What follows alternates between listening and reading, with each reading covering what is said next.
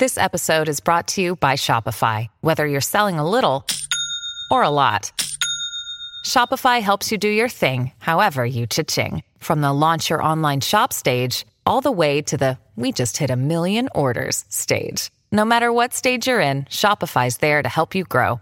Sign up for a $1 per month trial period at shopify.com slash special offer, all lowercase. That's shopify.com slash special offer. Hey, Osiris listeners. We want to tell you about our friends at Sunset Lake CBD who support this show.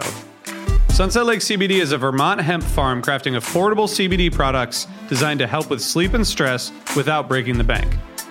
If you haven't tried CBD before, take it from me, it's a game changer. I use Sunset Lake's tincture every night before I go to bed, helping me get solid, restful sleep. And their gummies are great for daytime. Check out their new Good Vibes gummies, which have just a bit of hemp derived THC to help you relax and unwind. Sunset Lake CBD crafts products with hemp grown on their family farm and ships them directly to customers. They have tinctures, salves, edibles, coffee, smokables, and even pet products. By the way, their CBD chocolate fudge is awesome. Check them out today at sunsetlakecbd.com and use coupon code TIME for 20% off all products. Sunset Lake CBD, farmer owned, Vermont grown.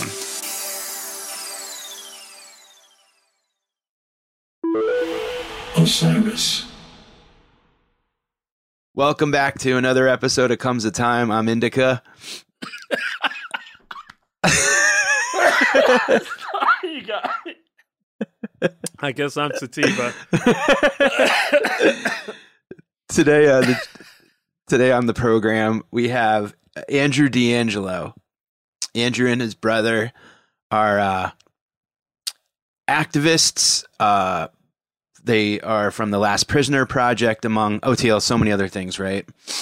What are Yeah, some of the I mean, names they, of? They basically get guys out of prison and uh, that were in for nonviolent drug offenses and try to get their records expunged. They try to get laws changed, and they're just like they're fighting individual fights. They're fighting micro fights and macro fights. yeah, So they're really inspiring. It's an inspiring organization, and Andrew has some great stories. Man. yeah, and it's interesting to hear him and his brother both were uh, incarcerated. You know, so they're they're tell talking from the first person as well. So, uh, thank you to Andrew, and uh, check out the DeAngelo brothers on all social media formats and websites, and there's tons of great info out there. And uh, become a pen pal with an inmate. I'm going to definitely do that after talking about this, and I'll come back to you, listeners, with some stories from our our letters. But thank you guys for listening, and thanks to Osiris for having us on the network. You can check out all the great podcasts at osirispod.com and come hang with us on Patreon. We're doing a lot of fun stuff over there. Um, Patreon.com forward slash comes a time pod. Get your bus pass and uh, take off with us. That's Sativa. and that's Indica. Enjoy the show.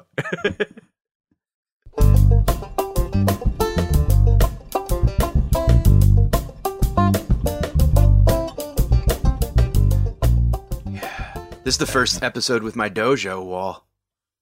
That's right. Looks good. Looks good. Thanks, man. Appreciate You, you both have your Zoom game up pretty good. I like your background. I, Yeah, I, very I colorful. The colors. Yeah. yeah, yeah. I, I, I got someone to come in and paint it since I'm living in this little room these days. I mean, it's kind of a perfect background for. Uh, I have to say, the DeAngelo brothers. Um, you guys both rock some pretty kick-ass hairstyles. Before we get into the cannabis talk, let's talk about the hair. Right. Well, my hair has a mind of its own, and, and kind of it needs a haircut right now. So it's it's it's very aroused. and of course, my brother's got the well, I don't the Willie Nelson braid. yeah, Yeah. totally. kind of thing going, man. You know, and he's got that. My brother is a a fashion aficionado, so he has a massive hat and shoe collection. Nice. Yeah, I envy his hat confidence because some people can pull a hat off and some just look like a a cop. I feel yeah. like no matter there's so many things. My my list of things I can't pull off like keep getting longer and longer and longer. Like it just well, gets to a point where it's like just wear a baseball hat and glasses and just shut up. Stop trying to have any yeah, style. it's hard when you have glasses to to to sport the hat. You know, I've I've found that that's a little bit challenging with the glasses. So my brother doesn't is not as visually challenged as I am. so uh, he can he can do it, but he wears his hat just about. I think he might go to bed with his hat on, but um, he, he, he wears it all the time. Nice man. I'm very jealous of both your hair. Very much. yeah. Well, how did you how did you come to get started in the Last Prisoner project? Is it through your older brother? Um, no. Well, we've been connected to the cannabis prison prisoner community since because we were cannabis prisoners um, early in in our careers. My brother got busted a couple times. I got busted a couple times. My my arrests were for small. I I I, I only got busted with small amounts. My brother got busted with a huge amount of weed in oh. 2001 and so that really began our journey on prison reform and social justice. Then, when we had our dispensary, Harborside, that we opened in 06 in Oakland, one of the first six licensed dispensaries in the world, we had a program where patients could come in and write letters to prisoners. And in exchange for writing a letter or two to a prisoner, we give them a voucher for free weed. Uh, so that those those journeys and all of our friends got busted over the years and we bailed them out and we would put up money for their legal defense and so the last prisoner project when we finally exited harborside we had some time to start a nonprofit organization that was completely devoted to getting these folks out of prison because it's really kind of disgusting that we have huge multi-billion hundreds of millions of dollars of cannabis companies being trading in cannabis all over the world right now. And we've got people who are rotting away in prison mostly people of color mostly women mostly immigrants and mm. we need to get them out so last prisoner project our mission is to get every single cannabis prisoner not just in the united states we have grand ambitions, as my brother and I always do. We we want to get everybody um, out who's in mm. prison on, on earth. We just did a fundraiser in Los Angeles for Dr. G. Dr. G is a Malaysian doctor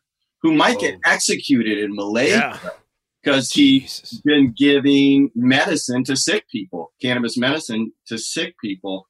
So we just did a fundraiser for him. He's he's really our first big international constituent Mm-hmm. And we hope to do a lot more of that. You know, in a country like Mexico, most of the people locked up for weed are poor women.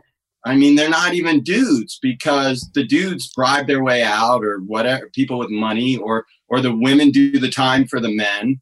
Wow, yeah. So, so that they can keep providing for the family or whatever it is, you know. And and these folks, it, it shouldn't be too too hard to get them out once weed is legal in, in Mexico. So, so that's an, an, example of another place we want to do this work. And it's very difficult work. It's really hard to get somebody out of prison after they've been convicted, even if what they did is no longer a crime. The criminal justice system in this country is pretty effed up. And um, it, even if you're innocent, and you haven't committed the crime, you're hearing all these stories from the Innocent Project of people who were yeah. mostly black people, right? Who are locked up for decades for something they didn't do. Yeah. And they know they didn't do it. And they know it.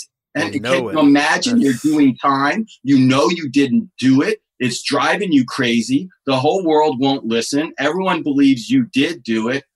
Ah, I don't know how the strength that those men and women have, it, it, they, they reach a level of strength that is unimaginable to me. The few times I was locked up just for a week, a few days or a week at a time, I still have PTSD. Yeah, um, I can only imagine. experience. My brother was locked up for months at a time when, when he got busted. And, you know, we were feverishly trying to get him out. His bail was set at $5 million or something ridiculous. And, and we couldn't get him out. We couldn't afford the bail. And, and so eventually we, we lowered the bail through a series of briefs and hearings that we had. And my parents mortgaged their house and we, you know, we, put everything on the line to get them out and fight that case. And, and we were very lucky in that case. Uh, and my brother was able to basically walk away from that case with five years of probation, and we were able to move that probation to California. And at that time, California, if you were on probation but you were a medical patient, you could still consume cannabis. So that was one of the really mm. innovative things that California did that um, enabled us to start our dispensary business. And the city of Oakland was also a pioneering city in, in licensing cannabis. That was a very risky thing for them to do. All the neighbors and all the people in the community, yeah. mainstream people didn't want that, didn't like that, but they did it anyway. And it was a revolution. The, the renaissance of cannabis sort of began right there and then. And, you know, the story of Harborside is also the story of CBD medicine and yeah you know all kinds of other innovations and firsts that we were able to pioneer that are now you know standard operating procedure in the industry so so the industry and the people locked up are connected and the way last prisoner project raises most of our money is from the industry so me That's and good to hear yeah yeah we're like come on guys you cannot make all this money without taking care of our prisoners. So so we usually, uh, how's California doing on that? How are they with expunging records and letting um, people out? California has a ways to go on that. Um, we we I, I, Colorado's done a better job with that. We had yeah, was... expungement of records in Colorado. California has. It really depends on the jurisdiction and the local people here in California. They have a lot of control. The state is very reluctant to reform at the state level. We've had a very yeah. difficult time reforming. The adult use framework in California is terrible. The medical framework was really good. The adult use framework mm. is very hard for legacy people like me, legacy growers, legacy traders to overcome the barriers of entry and get a license to trade cannabis legally in California. So about 75% of all the cannabis transactions in California are still in the traditional market, underground market, legacy market, whatever you want to call it. And that was not the goal of, of legalization. Our goal was to get everybody in the market and and and and create as level a playing field as we can for everyone yeah. to sort of compete. And and you know, just like the music industry, at, at, a certain point, the fans and the audience decide the winners. And so that's what I would like to see happen in California. We have a very long way to go, and I'm not sure how it's going to shake out. We, we, we failed to reform the adult use framework. What the framework in New York, on the other hand, is much better. The activists learned from some of the bitter lessons of California Mm-hmm. Half of all the licenses in New York are supposed to go to social equity folks, folks that were mm-hmm. harmed by the war on cannabis. Those folks are really. Yeah, that's awesome. That's what that's, that's the way to do it. Where I see the getting out once you're out. Where are the employment yeah. opportunities? Like that's what's important. You know. Well, we do that too. Last Prisoner Project does reentry, so we have a reentry team, all led by former prisoners that are now nice. in reentry. And yeah, that's and fantastic. They're on our payroll now.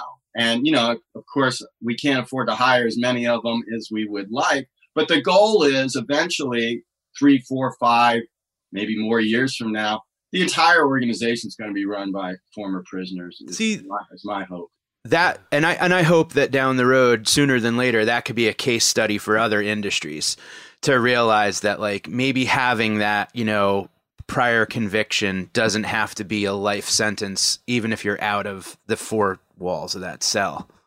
Yeah, I couldn't agree with you more. It, it, that ball and chain of a felony conviction around people's ankles for cannabis You can't get an apartment. You can't get a job. You can't um, go back to Vote. school. You can't get a student loan. You Yeah, can't, can't go on public assistance oftentimes.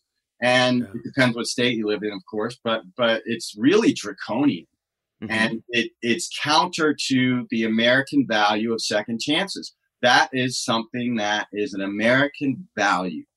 Mhm. Uh, but unfortunately, it, it applies to the privileged classes a lot more than it applies to all the rest of us. And, and, and that's something we absolutely need to change. And Last Prisoner Project, we, one of the programs we're trying to fund, maybe somebody out there listening can fund it. It's going to cost a few million dollars, but we want to create an educational institute or platform so that when people come out of prison, they immediately go to school to learn how to get good jobs in the cannabis industry or to just rebuild their skill set. Your skill set gets destroyed in prison. I mean, you're trying to survive every day in prison. You're not developing your leadership skills. You're not developing your writing or your speaking or your thought leadership or, or just how to do good customer service or how to manage people. None of those skills are being taught in prisons Right. And- Yeah. and and and they should be of course right because otherwise they're just going to end up back in prison if, if the Mm. only way you can make a living is to commit a crime you're going to commit a crime you have to make Yeah. a living right. um so Yeah. so this is so that's what we hope to eventually build our organization is only two years old so we we have a lot of programs we still um, are working on funding but i would love and even if our organization doesn't pull that off somebody else pulls it off it, it's fine you know as long as it gets done uh, because it and and like you said we we hope to be a model for other industries there's no reason why amazon can't have a training program for former prisoners i mean come My on God, man can We're you imagine? you know and and, Yeah. and and and so maybe if we do it down here in the cannabis world where we don't have nearly the resources or the reach of mainstream corporate America, maybe we can serve as a model for them. It's really that's part of my brother Steve's message right now is it's not just about creating a new industry. We have to create a new kind of industry. If we just create the cannabis industry like the alcohol and tobacco and oil and all these other industries that just extract, extract, extract, then we failed in my mind. At least Mhm. I, I will feel like my life's work um, fell a little short, right? And so so this is this is you know the the moral imperative Yeah. that um, Yeah. that legalization presents as an opportunity for us. Do you- Oh, go ahead. No, I just want to ask, do you feel that like as legalization federally gets more and more widespread and corporations start to see where the money can be made and all of that, do you feel like that's almost a double-edged sword? Like are we at a good point right now where we can wearily walk into the future and kind of make sure we don't like, you know, we see what happens with pharmaceutical companies and all of that with the greed. Yeah. I mean, how does cannabis not turn into the next, you know, pack of, uh, you know, Camel Lights or something? Well, it's a very good question. It's a hard question. I wrote about this in Forbes a couple few weeks ago. My piece was called "The Stoners and the Suits: Building Bridges or Endless Conflict." And right now, we're we're headed for endless conflict if we don't get it together. And you know, it's a war of mutually assured destruction, is what I, I said in the piece. The stoners are not going to stop growing and selling weed. They're just not. And they'll do it underground, they'll do it without a license. And then the people with licenses, big corporations, they'll say, hey, you're collecting all this tax money from us. You need to fund enforcement against these stoners.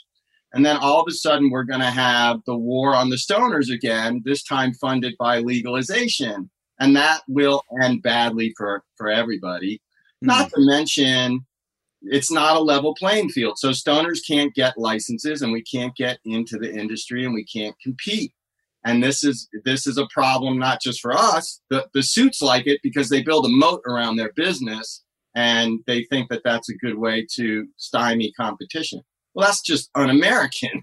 we don't build moats in this country, or at least I guess maybe we have in the last 20 years, but, but oh yes, we do. the idea is, but that's not the that's not what I was taught in school. I was taught that that it's a level playing field, it's a free market, and that, that those with the best mousetrap win, and that's just not the case. Not in cannabis, not in anything probably right now. Maybe not even in music, you know. And and and so definitely not music, right? So so the corporate takeover of all of this uh, is something that's not that we're not just struggling with in cannabis and again it goes back to what do we want our moral value system to be n- number one and number two we can't keep growing capitalism without destroying humanity and the earth and the life system on the earth that supports humanity we simply cannot do it we have to figure out yeah. some kind of post growth capitalism I'm not a socialist. I sell weed.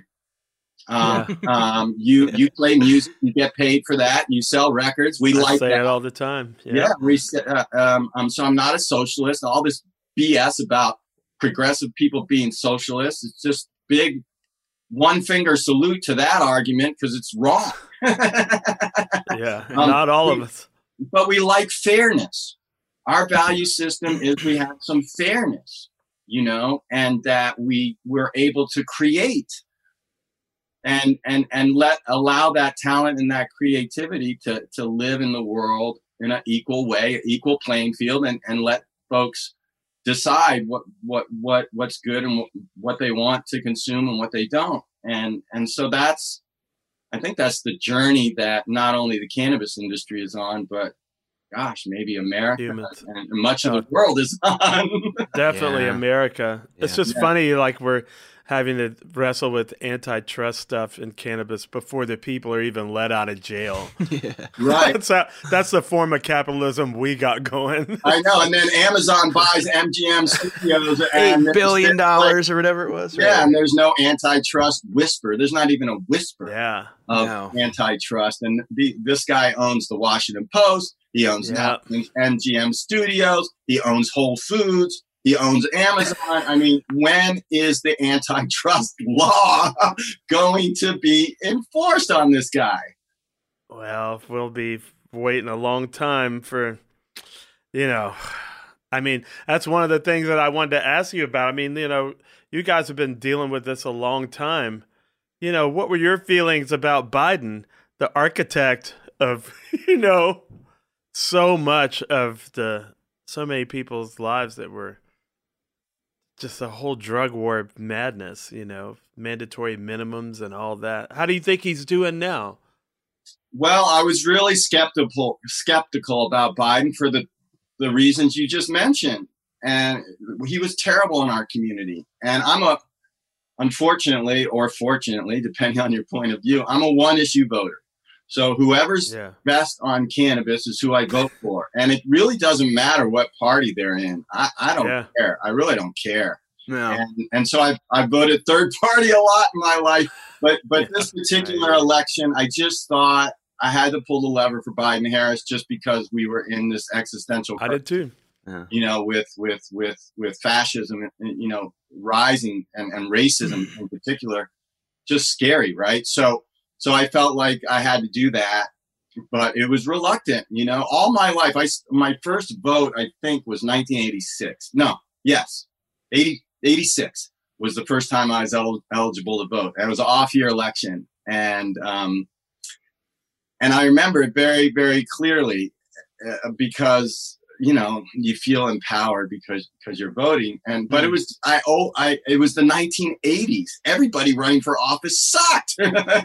Didn't matter if they were democrat or republican they were all way more conservative than me. I mean way more. And yeah the bipartisan drug war was in full swing by oh, the yeah lock swing. them up and yeah no yeah. full swing. And three and, strikes you're out all that all the oh yeah, and three strikes you're out is still happening. And people are locked up for cannabis for their third strike. There's a guy in Louisiana right now who's who's life in prison for a few grams of weed because it was his third strike. Um, life. And, and and so life. so yeah, I mean it it it, it uh, you know we have we have to struggle and we have to demand and we're gonna win some and we're gonna so, we're probably gonna so, lose a lot. You know. How do you think they're doing in light of the harm that they've caused?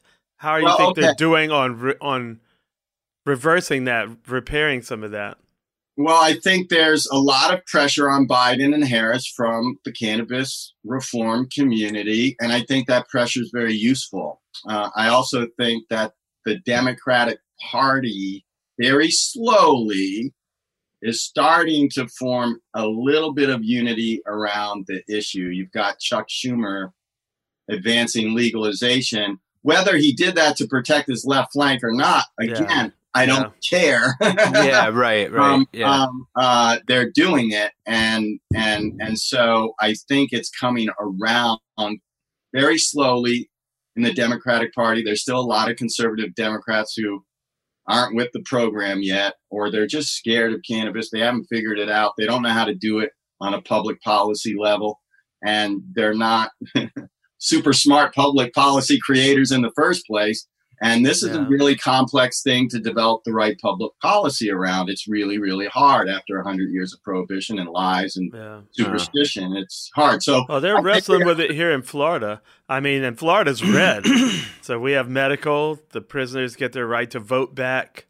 You know, we even did $15 minimum wage down here in Florida. So I think there's some on the other side too. Like people are waking up to yeah, the cannabis thing, but I would I would like to see Biden and Harris take more, you know, definitive leadership considering the harm that they did yeah. I don't see. I, you know. I don't see them taking definitive le- leadership Yeah. on this issue. I do see us pushing and prodding them to to do it. I'm uh, they they the Democrats have to win the midterms, or they're going to get crushed in Yeah. uh, 2024 in all sorts of ways.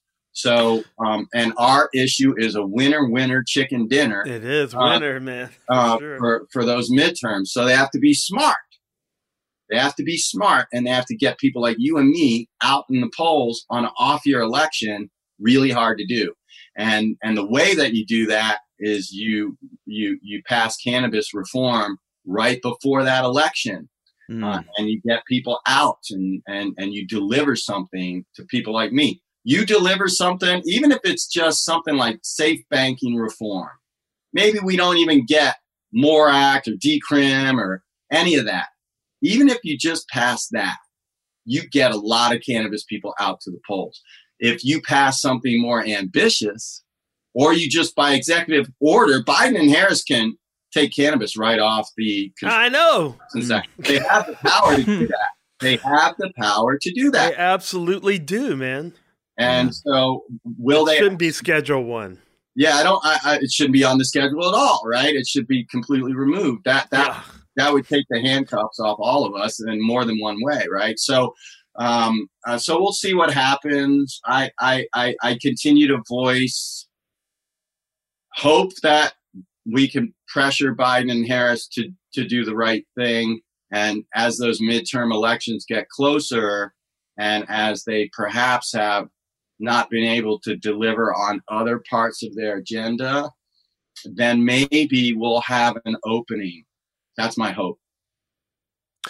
Now, you know, this isn't a Western movie when, you know, you, you know, the sheriff walks up and takes the big key and unlocks the door and goes, all right, you're free to go. And they give you your, you know, holster back and you hop on your horse and ride into the night. Like, what's actually getting out of jail look like from like a soup to nuts? Like, if it happens in your state, like, what's the process at this point? Like, do they, are prisoners like, is it just a whole bunch of paperwork and red tape?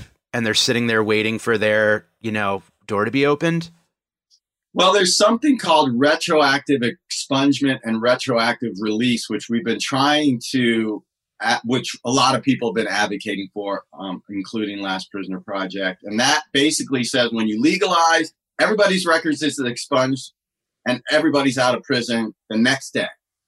Huh. We haven't been able to get that included in any of the frameworks at the state level. And so there's different frameworks in every state. Some states, when they legalize, they include expungement in there. Very few, if any, in, uh, include release. So if you're already convicted and you've exhausted all your appeals, the only way you can get out is an act of clemency from a governor or the president. And that's the only way. That's a mountain of paperwork and a lot of lawyers involved to fill out all the clemency applications and all the different letters of That's when I go bananas. And if Yeah. I'm in if I'm in a cell and they go, "Hey, the thing that you're it's no longer illegal in this state, but sit tight while we dot i's and cross t's." Yeah, And no, I just watch the sun go up and down in my window. Forget about it. Yeah, and you probably don't even have a window.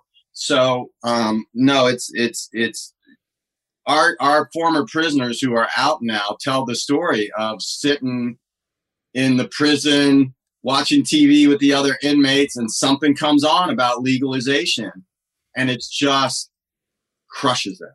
Right. It So let me ask you this: you you said you could get your record expunged, but not you not be released.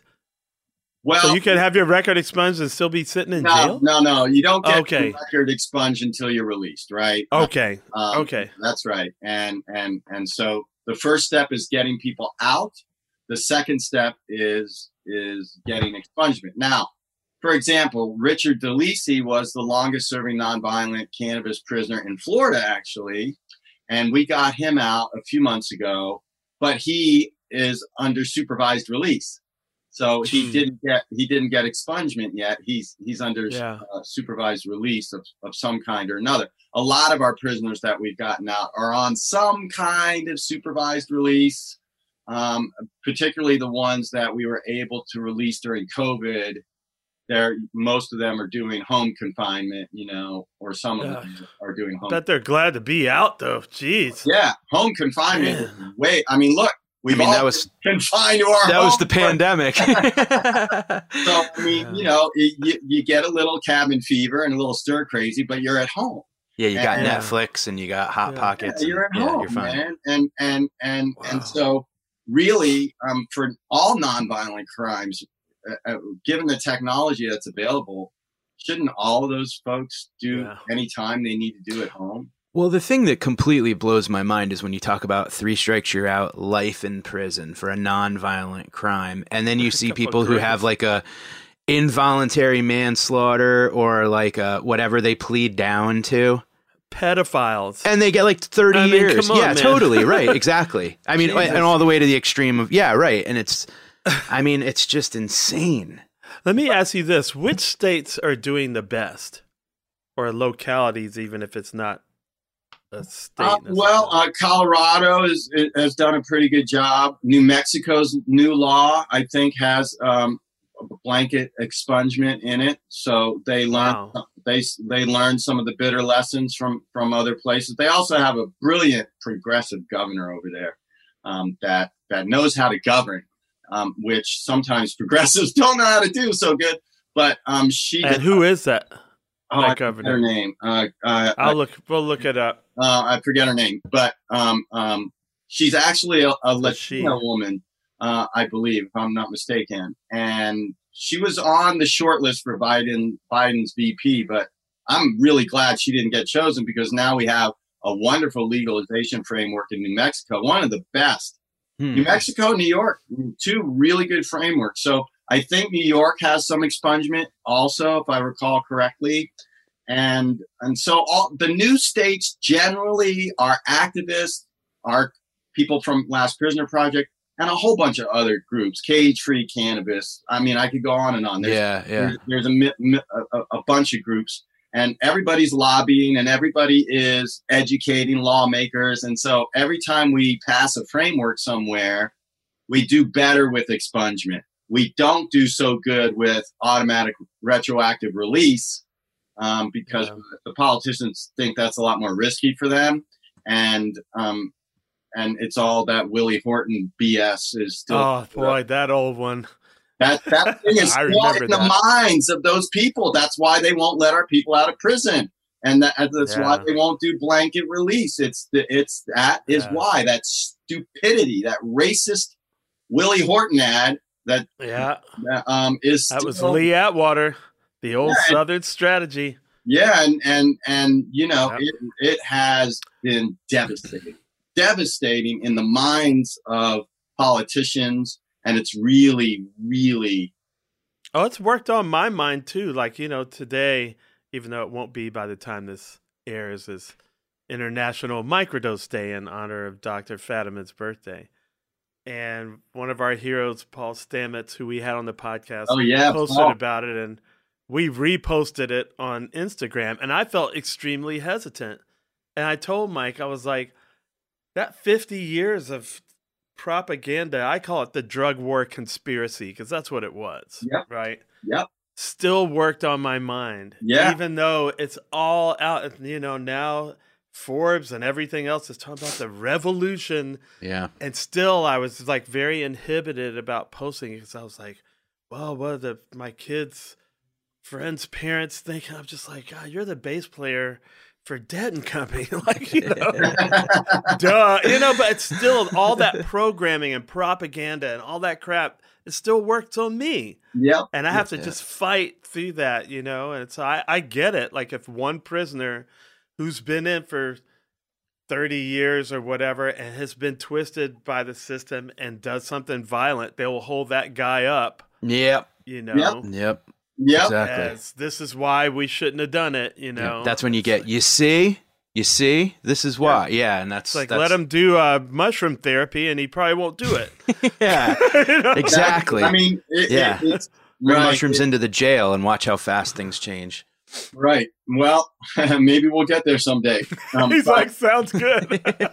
maybe we'll get there someday, and, and, and let's dose the guards too, because they probably get, uh, more than the prisoners do. Yeah. uh, by the way, that governor's name is Michelle Grisham. yes, Michelle. Michelle Griffin.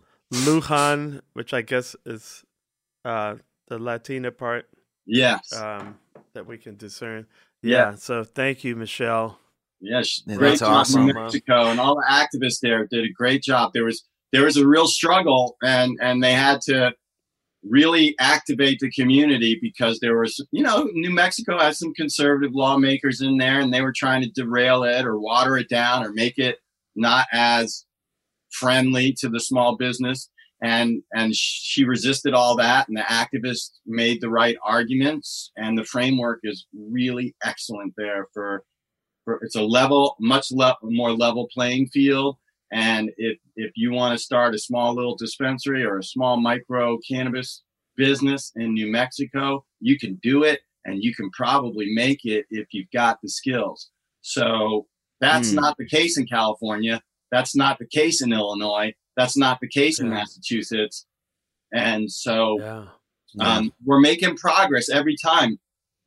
People learn from these bitter, bitter mistakes that that frankly we made in California. We we, we cut a terrible deal with the devil to to get Prop 64 on the ballot, and uh, we listened to a bunch of people who told us that if we didn't make those compromises, we couldn't win, and those compromises have really bit us in the rear end, and and now we can't get reform passed in Sacramento with one party rule and a Democratic governor who's in trouble. So um, hopefully, you know, as we get closer to the end of the legislative session, we'll we'll get some reform in California. A lot of people, I'm not working on that anymore. I gave up on Sacramento. I'm I'm now just I'm just writing articles and you know uh, uh, throwing bombs from the gallery. um, but uh, uh, sometimes that's more effective, and I think that role might be more effective than me. I was in the corridors of Sacramento talking to these folks, and everyone was very nice, but um, you know, when it came time to vote, we didn't get the vote. Thanks for listening. We'll be right back after this. Hey there, Osiris listeners. I wanted to tell you about our friends over at Smartwool. For more than 25 years, Smartwool has been making merino wool socks and apparel designed to keep you comfortable. Because they want to help you play, laugh, and explore in the outdoors with every thread they knit and every step you take. Because they believe that comfort sharpens focus and lets you perform beyond your limits. They are here to help you feel good. Now it's up to you how far you will go. Take 15% off of your first order at smartwool.com. Smartwool. Go far, feel good.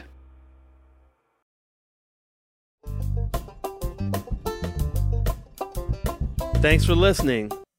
It takes all the parts. What you're doing is definitely necessary because the one thing I hear in my kind of despair at the current political situation is like, you know, all these things seemed insurmountable until that one day that they weren't. Mm-hmm. You know, whether it was women's right to vote, the civil rights, all these different things. And we watched it happen with gay marriage. Like one day we woke up and it was legal everywhere.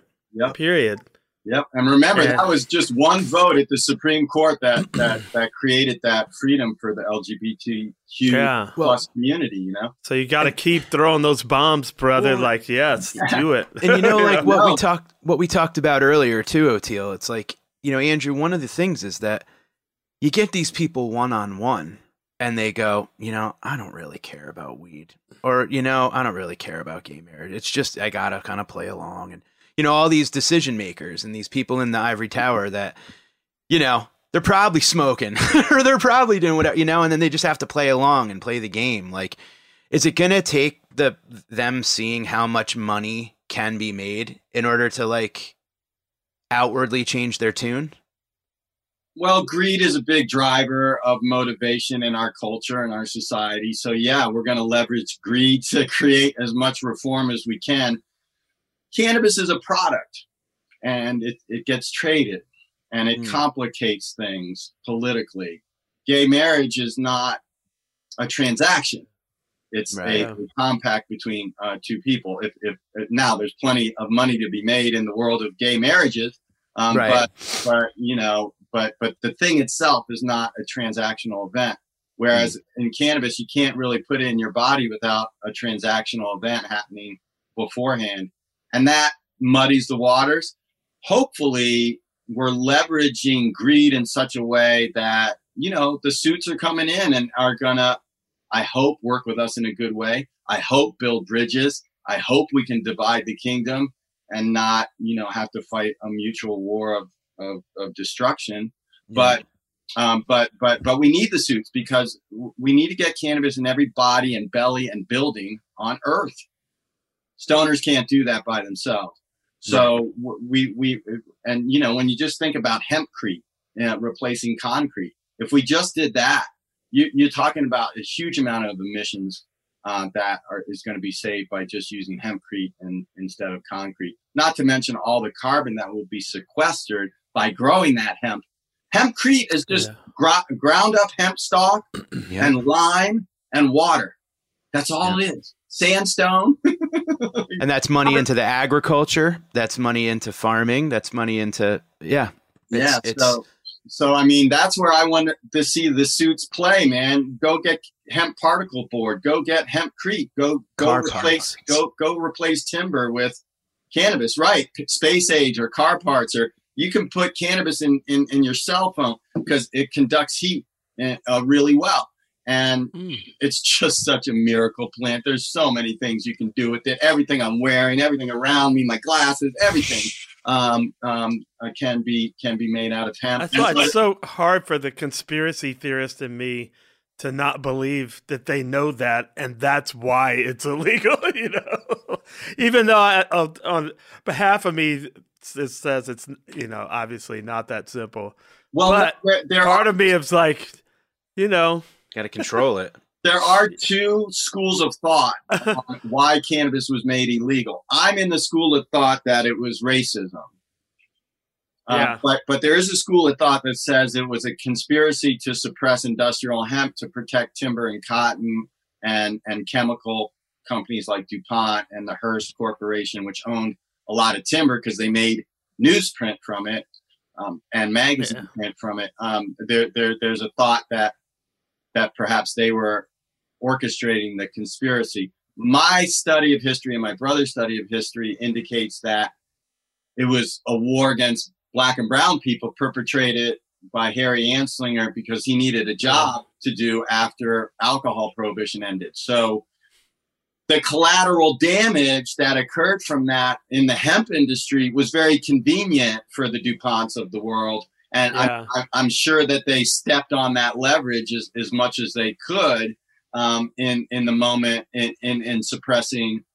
The hemp industry because there is some evidence to suggest that industry was suppressed and that industry was a threat. And it wasn't mm. just hemp. There, there was something called the Chemurgy, uh, Chemurgy movement. I'm, I'm pronouncing it wrong, but it's basically uh, a movement that says all of the raw materials we need for energy uh, can come from plants, and we don't yeah. have to extract coal, and we don't have to extract yeah. oil, and we don't have to burn carbon. We can we can do it with plants, and that movement never got traction. Unfortunately, yeah, that that movement did not get traction. It's sort collateral of collateral damage.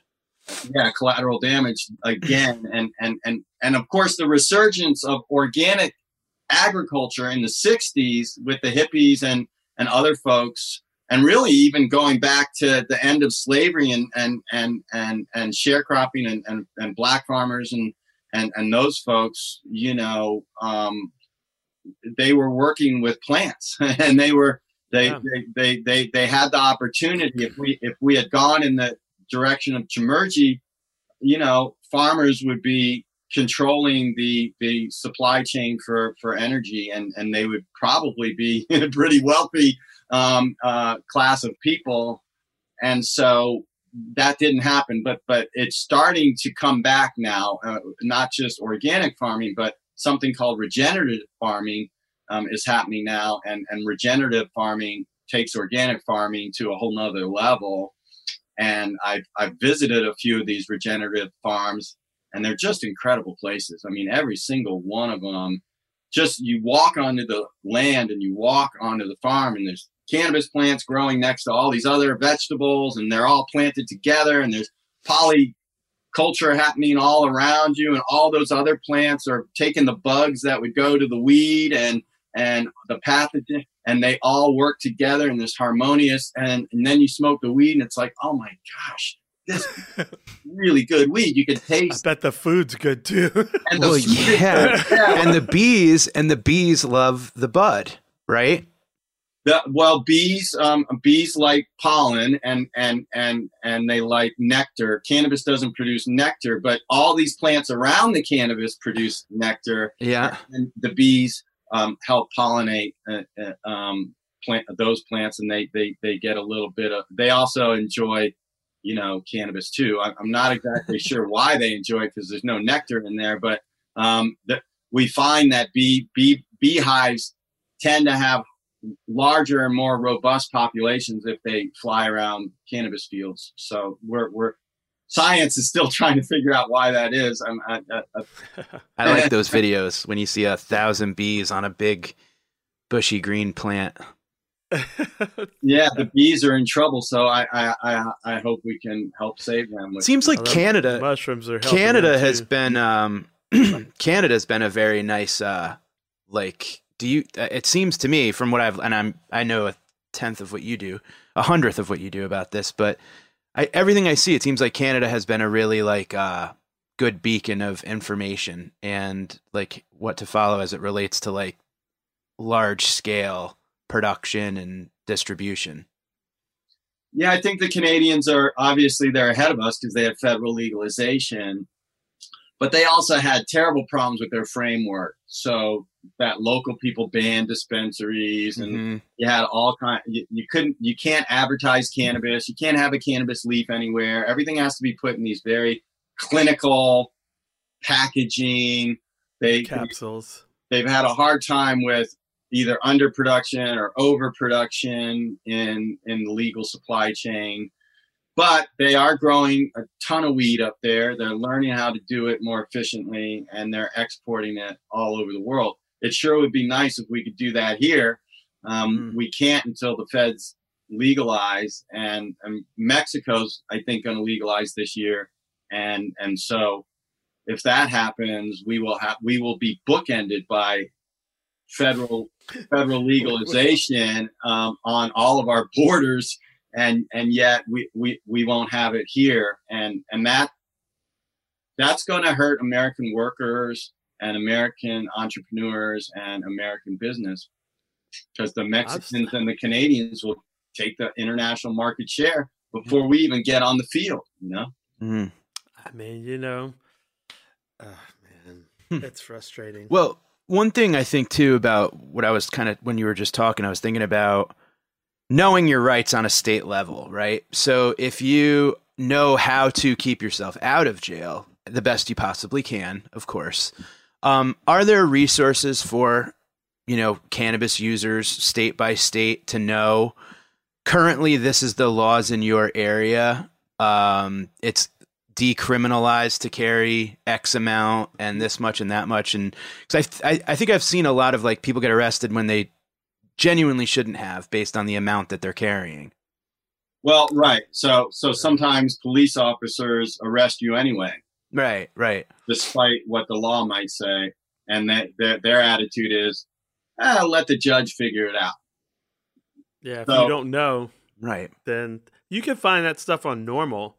Yes, they can had a NORML marijuana policy project. Um, uh, what's the probably drug policy alliance. Drug Policy Alliance? All- every doing some stuff all- and every state has their own activist groups that also uh, list these things. Uh, Google, if whatever state you you live in, Google's your friend, and you, you'll you'll know your your rights and and what you're able to do with cannabis pretty quick on, on a Google search wherever you live.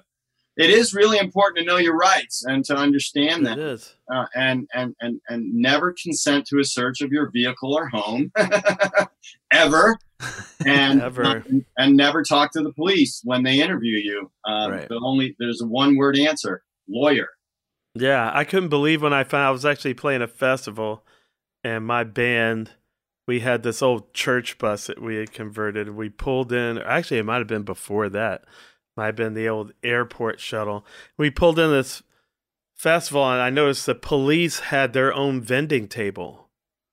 And so I told all the guys that you know I walked around just to see the vendors actually see what was out there and um, I saw the police had something, and so I went right back to the to our vehicle and said, "Guys, away with the pot! The police have their own like table vending out here." So I went back up and talked to them, and it was a organization called Leap, which is Yes. law en- law enforcement against prohibition. yeah So they gave me this pamphlet. They said, You should really read this because you don't know your rights. And they told me, like, did you know that they can never search you unless you give them consent? I was like, What do you mean? They said, if an officer wants to search your car, you need to lock the car and put the keys in your pocket and respectfully say, I'm sorry, officer, you know, I can't give you permission to search my car. And that's it. Period. He said, if they do search you anyway, then your case is going to get thrown out when it goes to court because they did it without your consent. Wow. But if you say, okay, that's it. If you give them Yeah. the keys, you gave them consent. Right? So I made everybody in the band read these pamphlets. I was like, you know, I didn't even know this. And you would see cops. You just give it to the bus cops- driver. yeah, you see people like, well, you know, I'm gonna have to search your car, and they're drunk, and then they find a roach, and sure. I'm like, no, no, you know, yeah this was like 10, Well, 15 glad that- years ago. I was like, wow, yeah Hmm. great organization leap i think they've recently changed their name but but great organization they do a lot of good work and last and all ex cops, ex uh, prosecutors, ex, you know, all the people that were locking people up that thought it was ridiculous. They were like, it was not good. right and some of them are in the cannabis industry too and I bet they are now. Yeah. Hell yeah. Because they know so much about it too. well and and just getting a license and so forth that it's helpful to have law enforcement or legal experience you know Ah, that's right. That's Mm. right. yeah Yeah, because you know, I remember when it was going medical here in the Northeast, and I had some friends in I think Massachusetts and Connecticut who were hoping to get on the, you know, it's kind of like a I don't want to say it's like a sweepstakes, but it's like a waiting list and, and it's a mile long and there's a lot of, you know, things you need to check off to make sure that you can, you know, apply for opening a dispensary oh yeah and there's a ton of cash, ton of insurance. I think a pharmacist on your team, right? Like enough legal counsel to like, you know, take on a whole state if you have to. And Built it's, to it- lock out the little guy. it's not easy. It's Mhm. definitely not easy. Is it getting easier? Do you see? Um, well, New York is the this, the first state in the Northeast where I think it's going to get easier, and I think the program in New York, if we execute it in a good way, I mean, the devil's in the details. They haven't released all the rules in fine print in New York yet, but the basic framework's really good.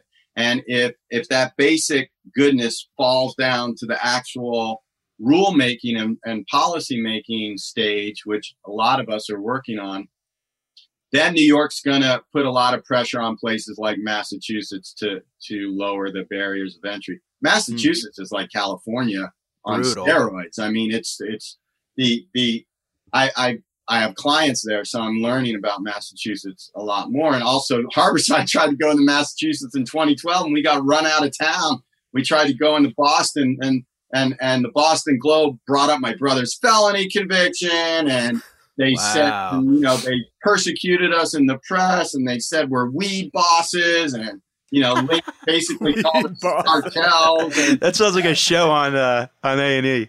Like yeah. you kill people and stuff, you know. yeah. like El Chapo. And, and, so they took the first they gave us a license, then they took it away after um, the news oh, wow. after all the news stories broke.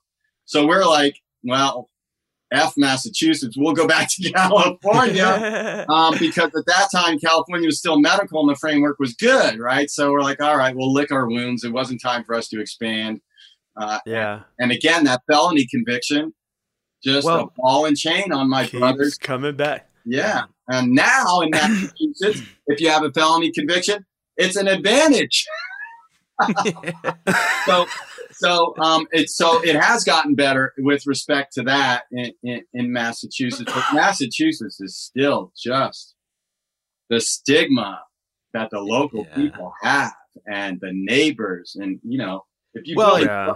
I mean, you know, build a grow in Massachusetts, and a ma- neighbor two miles away says that they smell weed because of your grow, you got to give them like fifty thousand dollars. Yeah, go away.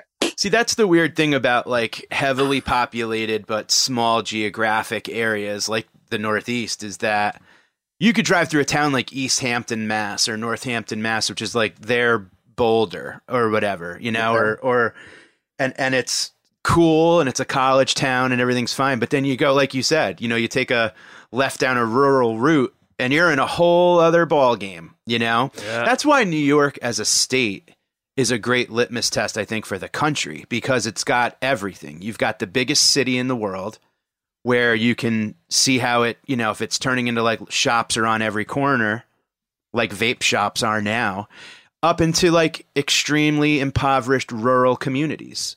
So you have like the entire, you know, and very wealthy, like Westchester type stuff. So you kind of have like the whole microcosm of of the American society right in one state. Yeah, that's why I don't like giving the locals control the ban, which most mm. states do. I, I, really don't like that. I, I think that the state needs to. You, you you weren't able to opt out of prohibition at the local level. Mm. Uh, hmm. you shouldn't ha- be allowed to, uh, you know, opt out of legalization either. So. Right it's okay if local people want to limit the number of licenses or whatever, you know, but not ban it. And yeah. If, we could just, unfortunately, I think New York allows the local people to ban it. I don't think any of the five boroughs will ban it. um, but you might have, or Albany's not going to ban it, but you might have, yeah. I don't know, there might be some conservative pockets in New York that ban it. Um, but I do think it's a big lit, litmus test for the country because it's a much different framework from California. We know what's happened out here. And if New York succeeds much better than California has, everybody's going to freak out uh, in California and the rest of the country. It's just going to be like, oh my goodness, we're right. not the cannabis capital of the world anymore. New York is. We better yeah. get our caca together and you know makes make make our framework improve our framework. So that's the hope. That's the dream uh, of New York and legalization there. Well, I know you've had it seems like an uphill battle, but can you tell us like a really great, inspiring last prisoner yeah. story that where you had a great success getting somebody? Well, free? yeah, I mean, I, I mentioned well, our biggest success probably is Michael Thompson. Michael Thompson was a three strikes cannabis victim in Michigan, black man. I think he was sir. He had put in 29 years in prison for I don't know, a couple. I think it was three, three, three pounds of weed, or you know, a pr- relatively small amount of weed, and and it was his third strike. And they, of course, when they bust you in the field, he got busted in the field with a load or with his weed out in in a car, a parking lot, or a boat or something like that. I think he was bringing a little bit of weed in from Canada, if I recall correctly. But in any case, they go, they bust you, and then they go search your house. Right, is is what they do because they busted you, and now they have probable cause to search your house. So they search your house, and they, in the case of Michael, he had an antique gun that was a collector's item, and they put a gun charge on top of the Oh, cannabis charge, and the and he was it was life in prison, and he was our first constituent that was serving a life term that that we were really able to invest a lot of our limited resources in. He we did a lot of work telling his story to the world. We gathered a lot of energy from Michigan and the activists there. 20,000 people signed a petition to the mm-hmm. governor to to grant him clemency. And then our lawyers and team worked on the clemency petitions, got them all organized and ready to go. The governor, Gretchen Whitmer, at that time was the election hadn't happened yet. It was like September, August, September, and the election was coming up. And she was considered, she was on the short list for VP. So she wouldn't release him until after the election. And once the election was over, we were able to get that clemency petition signed by the governor. And she was reluctant. It was only until we flipped the prosecutor. So the prosecutor who was in the same office that convicted Michael Thompson um, came out for his clemency and for his freedom. Wow. Once once that happened, then the governor felt like she had some cover. And you know, if anything goes wrong and Michael does something bad, she can blame the prosecutor. um, and um, now Michael's the most gentle man in the whole world, and Yeah. and he's now an activist and and and and and re-entering into society. He just had, I think it was a a hip surgery or it might have been a knee surgery because when you're in prison, your knees and your joints um, get yeah. destroyed, basically. So, and he's grateful to be out. He has a very full life. He's eating all of his favorite foods. Um, Shaun King did a fundraiser for him. Oh And, and- wow. yes, and bought him a house. That Whoa. Nice. yeah, I mean, he did a fundraiser, man, and Wow. that guy's amazing. And Yeah, and he and he um and and he raised enough money. I think it was six hours it took for for and, and, and then they, Six hours. yeah, and they- wow. that's how much people Can- cared. that's fantastic. You know, yeah. that the story. cool. And and and when we put the prisoners as the story, not me, not my brother, not LPP, not our leaders. Yeah. Our job is not to be the story. Our job is to Yeah. put the camera on them and help them tell the story. So Right. that's that was the that that and his story was just it was so compelling and people felt so bad for him that the community, the people came to his rescue and now he has a new car, he has a new house, he's he's you know, I think he might even start working again a little bit and um you know, when you're in prison, you don't get your social security benefits or anything like that. So he doesn't have any retirement funds available to him. Um, so, Yeah. uh, but but his life is so much better now um, than it was when he was locked up for 32 years, and and Jeez. and that was that was our first big big su- success story. Then a few months later, a couple months later, we got Richard DeLisi out. I mentioned a moment ago, and then in January, uh, believe it or not, the Trump administration uh, released 12 long-term cannabis prisoners, uh, uh, Yeah. of his last acts of, of clemency. And so, all credit where credit is due. Yeah. Um, that right. that was a pretty remarkable thing. it, it, our team was like on the phone with Ivanka Trump's team, and that those were those were interesting conversations. All right. Like, did somebody dose me? How was your day today, honey? Oh, you're Yeah. never gonna guess who I talked to. Now I'm not sure we actually talked to the woman herself. It might have just been her Still. Yeah. but but and I was not part of any of those conversations. Our ex- executive director, you, you don't want me in that room. You, you got to have other people in that room that that that you At know are, are a, a little bit less active than I am, a little less passionate than I am, and, and can just you know focus on the task at hand. But that that was sort of a surprising and Mm. but wonderful act of clemency. Now we've launched a campaign called the Clemency Project, I think, and that is putting pressure on Biden and Harris to do better than Trump did. That's what I want to get help out with.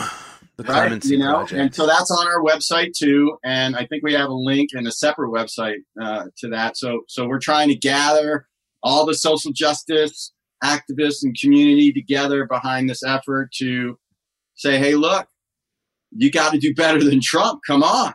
Yeah. Mm. and and so we'll see what happens it, it's again this is something that if you time it right and you did a, a very large action where you're not releasing a dozen people but maybe A hundred. Yeah, a thousand. I thousand. like a thousand. thousands, you know then you've got a very nice news cycle for going into the midterms now i want them to do it tomorrow not wait for the midterms of course uh, but again Time it. Yeah. you know whenever it, it, it, it it's it's it's it's so so that's a, a campaign we have going right now and and we'll see we'll see how all of that goes. It, it you know biden harris as we mentioned don't have the greatest history with this issue. So it's just a matter of applying the pressure and articulating the political advantage to them by embracing this rather than being afraid of it. I like what you said about personalizing it. Like this guy's story Mm. really drove it. Maybe we could help out with that. It comes a time like find a specific person's story. Be like, hey, you know, whoever's listening, this is happening in your state. This guy here, this lady, Mm. listen to this story. This is terrible. yeah What can we do? You know, like like put a face on it because when you have when there's no face, then it can revert back to that Willie Horton thing. Oh, it's a criminal. Oh, they're a felon. Or so it's just like you get put in this bad person category, which if you don't know the story of what happened, Right. then you'd be like, oh my God, this is terrible. It's far too easy to ignore it. then. yeah. Yeah. Yeah, well, we'll be happy to share our, our, our constituents that we're telling stories on and and connect you with all of that. That that would be wonderful. You know, you you Yeah. the the there's also there's a lot of the music you play that speaks to some of these issues. You know what I'm saying? And Yeah. and um and whenever I hear those songs that you play and and that I've heard the musicians from the last four decades, five decades of my musical listening life, it, it, it's played an incredibly important role. You know, going all the way back to the jazz age and Cab Calloway and Reefer Man and and um, Mm. you know Louis Armstrong's love for cannabis and Mezz Mezzrow and all those cats. That's where it started. That's where it all started. And and and and then you go to the the hip hop and the rap artists and and and Cypress Hill and those folks pioneering cannabis music at, coming out of the Reagan era. You know, where- yeah, Yeah, totally. and then you had Tipper Gore like trying to censor everybody, you know, and all of that happening. Um, and so the the the stories of our people have been told in music, and it's one of the the things that has inspired people like me to do this work. It's really hard work, and it's it's thankless work. And so when we Yeah. When I need to recharge my batteries, you know, I play those songs. I'm watching this cool documentary called 1971. I don't know if you've heard of that, but it's, I forget which platform it's on, maybe Amazon. It's a British documentary, but it's all about 1971, all this music that happened in America and England that was speaking to the change. And so you had Carole King um, Yeah. singing to feminists, and you had Gil Scott-Heron and um, Marvin Gaye, Jill Scott, yeah. you know, talking to the Black Liberation Movement, and then the Grateful Dead and the Jefferson Airplane and Marley. Marley and and, Yeah. and all of that revolutionary music in that time, you know, coming out of the '60s and and and and Vietnam still going strong in 1971, and and Yeah. that documentary is a is is really reminded me how music has played just a central role in the conversation between activists and society right so there's a soundtrack that Yeah, activists man. have Yeah. You know, we have a soundtrack now and and and and that soundtrack is sort of the third rail of activism that there's there's the people there's the activists and then there's the music and that's sort of the the three prong plug that we're trying to get everybody plugged in and tuned into right For sure. That's a theme of our podcast. Tuning. Tuning into We're the right out of frequency tune with That's the right. universe and uh, cannabis and mushrooms and these things help us get back in tune, man. So yeah. Absolutely. You're doing We great work, that. man. Thank you. Really awesome are. to to learn from you. And uh, for for people who are listening, where can uh, or watching um, on their regional levels, like what could they do to help? Uh, well, lastprisonerproject.org. If you want to support Last Prisoner Project, we have all kinds of different ways you can plug in. Don't have to give us money. We have a program where you can write letter to prisoners, and it's completely free. You know, it doesn't cost you anything. There's nothing like being a pen pal with a prisoner. It's it's, it's yeah, I think I'm going to do that. It's, I'd like to do that for sure. I, I, I I've got a couple going, and it's it's really quite rewarding. And if you want to plug into what's happening with legalization in your state, you know, check out MPP and NORML and ASA, uh, uh, uh, Americans for Safe Access, and, and and and all the other activist groups in your community, in your state. Google's your friend; you'll find them. If you want to learn more about me uh, or my brother, AndrewDeAngelo.com, SteveDeAngelo.com. We're all over social media, LinkedIn, all of that, and I'm I'm pretty easy to reach. So uh, please reach out and, and plug in. Right. Absolutely. Bless you, man. Yeah, thanks you. so much for joining us, man. Well, thank you. It's been it's been a, a real joy to to talk to one of my models and role models, uh, and and and talk a little bit about the music and activism. That's my pleasure, man. You know, I do it for you. So Yeah, Mike. There you go. There's the stand up. There's the stand up. Uh, there's the yeah, I still got it. There's the stand up closure, bro. bro. That's a good note to well, it's funny though, because when you were talking about the music, I was thinking about Lenny Bruce. Yeah, well, right. you know, Yeah. And that whole because there is a there is that component too. Another Absolutely. pioneer, right? Lenny Yeah. Bruce. Wow. Seriously, Cheech and man. Chong. I mean, there's been so much. you Yeah, know? Yeah. absolutely. Right. There's people like you know always fighting that fight and Mhm. and trying to keep us inspired, man. That's what it. You know, when you're at war with evil, you You're need to stay inspired. Totally. Well, So, uh, Thank you for being a huge part of that, man. well, thank you, and I'll, I'll be I'll be attending some of the shows on your tour this summer, and uh, looking forward to uh, you know uh, the the music once again. Oh Awesome. man, we're ready, brother. Well, bless you. Thanks everyone for listening. Thank you.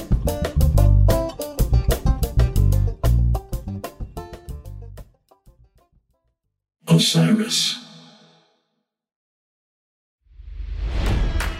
It's NFL draft season, and that means it's time to start thinking about fantasy football. FantasyPoints.com features industry leading experts and prognosticators using proprietary hand charted data to help you score more fantasy points. FantasyPoints.com is the place to go for whatever kind of fantasy football you play. Whether you play fantasy football, daily fantasy sports, or do a little bit of everything, Fantasy Points has the meticulously researched content to guide you to victory. And why wait for the fall? Fantasy Points also covers the new spring football league, the UFL. Join the guru, John Hansen, Scott Barrett, Joe Dolan, and other massive names in the fantasy football universe with an exclusive offer. Use code Pantheon for 15% off any fantasy points package, including the all in package, with access to every article, tool, and data nugget that Fantasy Points has to offer. That's fantasypoints.com and code Pantheon for 15% off at Fantasy Points. Fantasypoints.com. Code Pantheon. Score more fantasy points.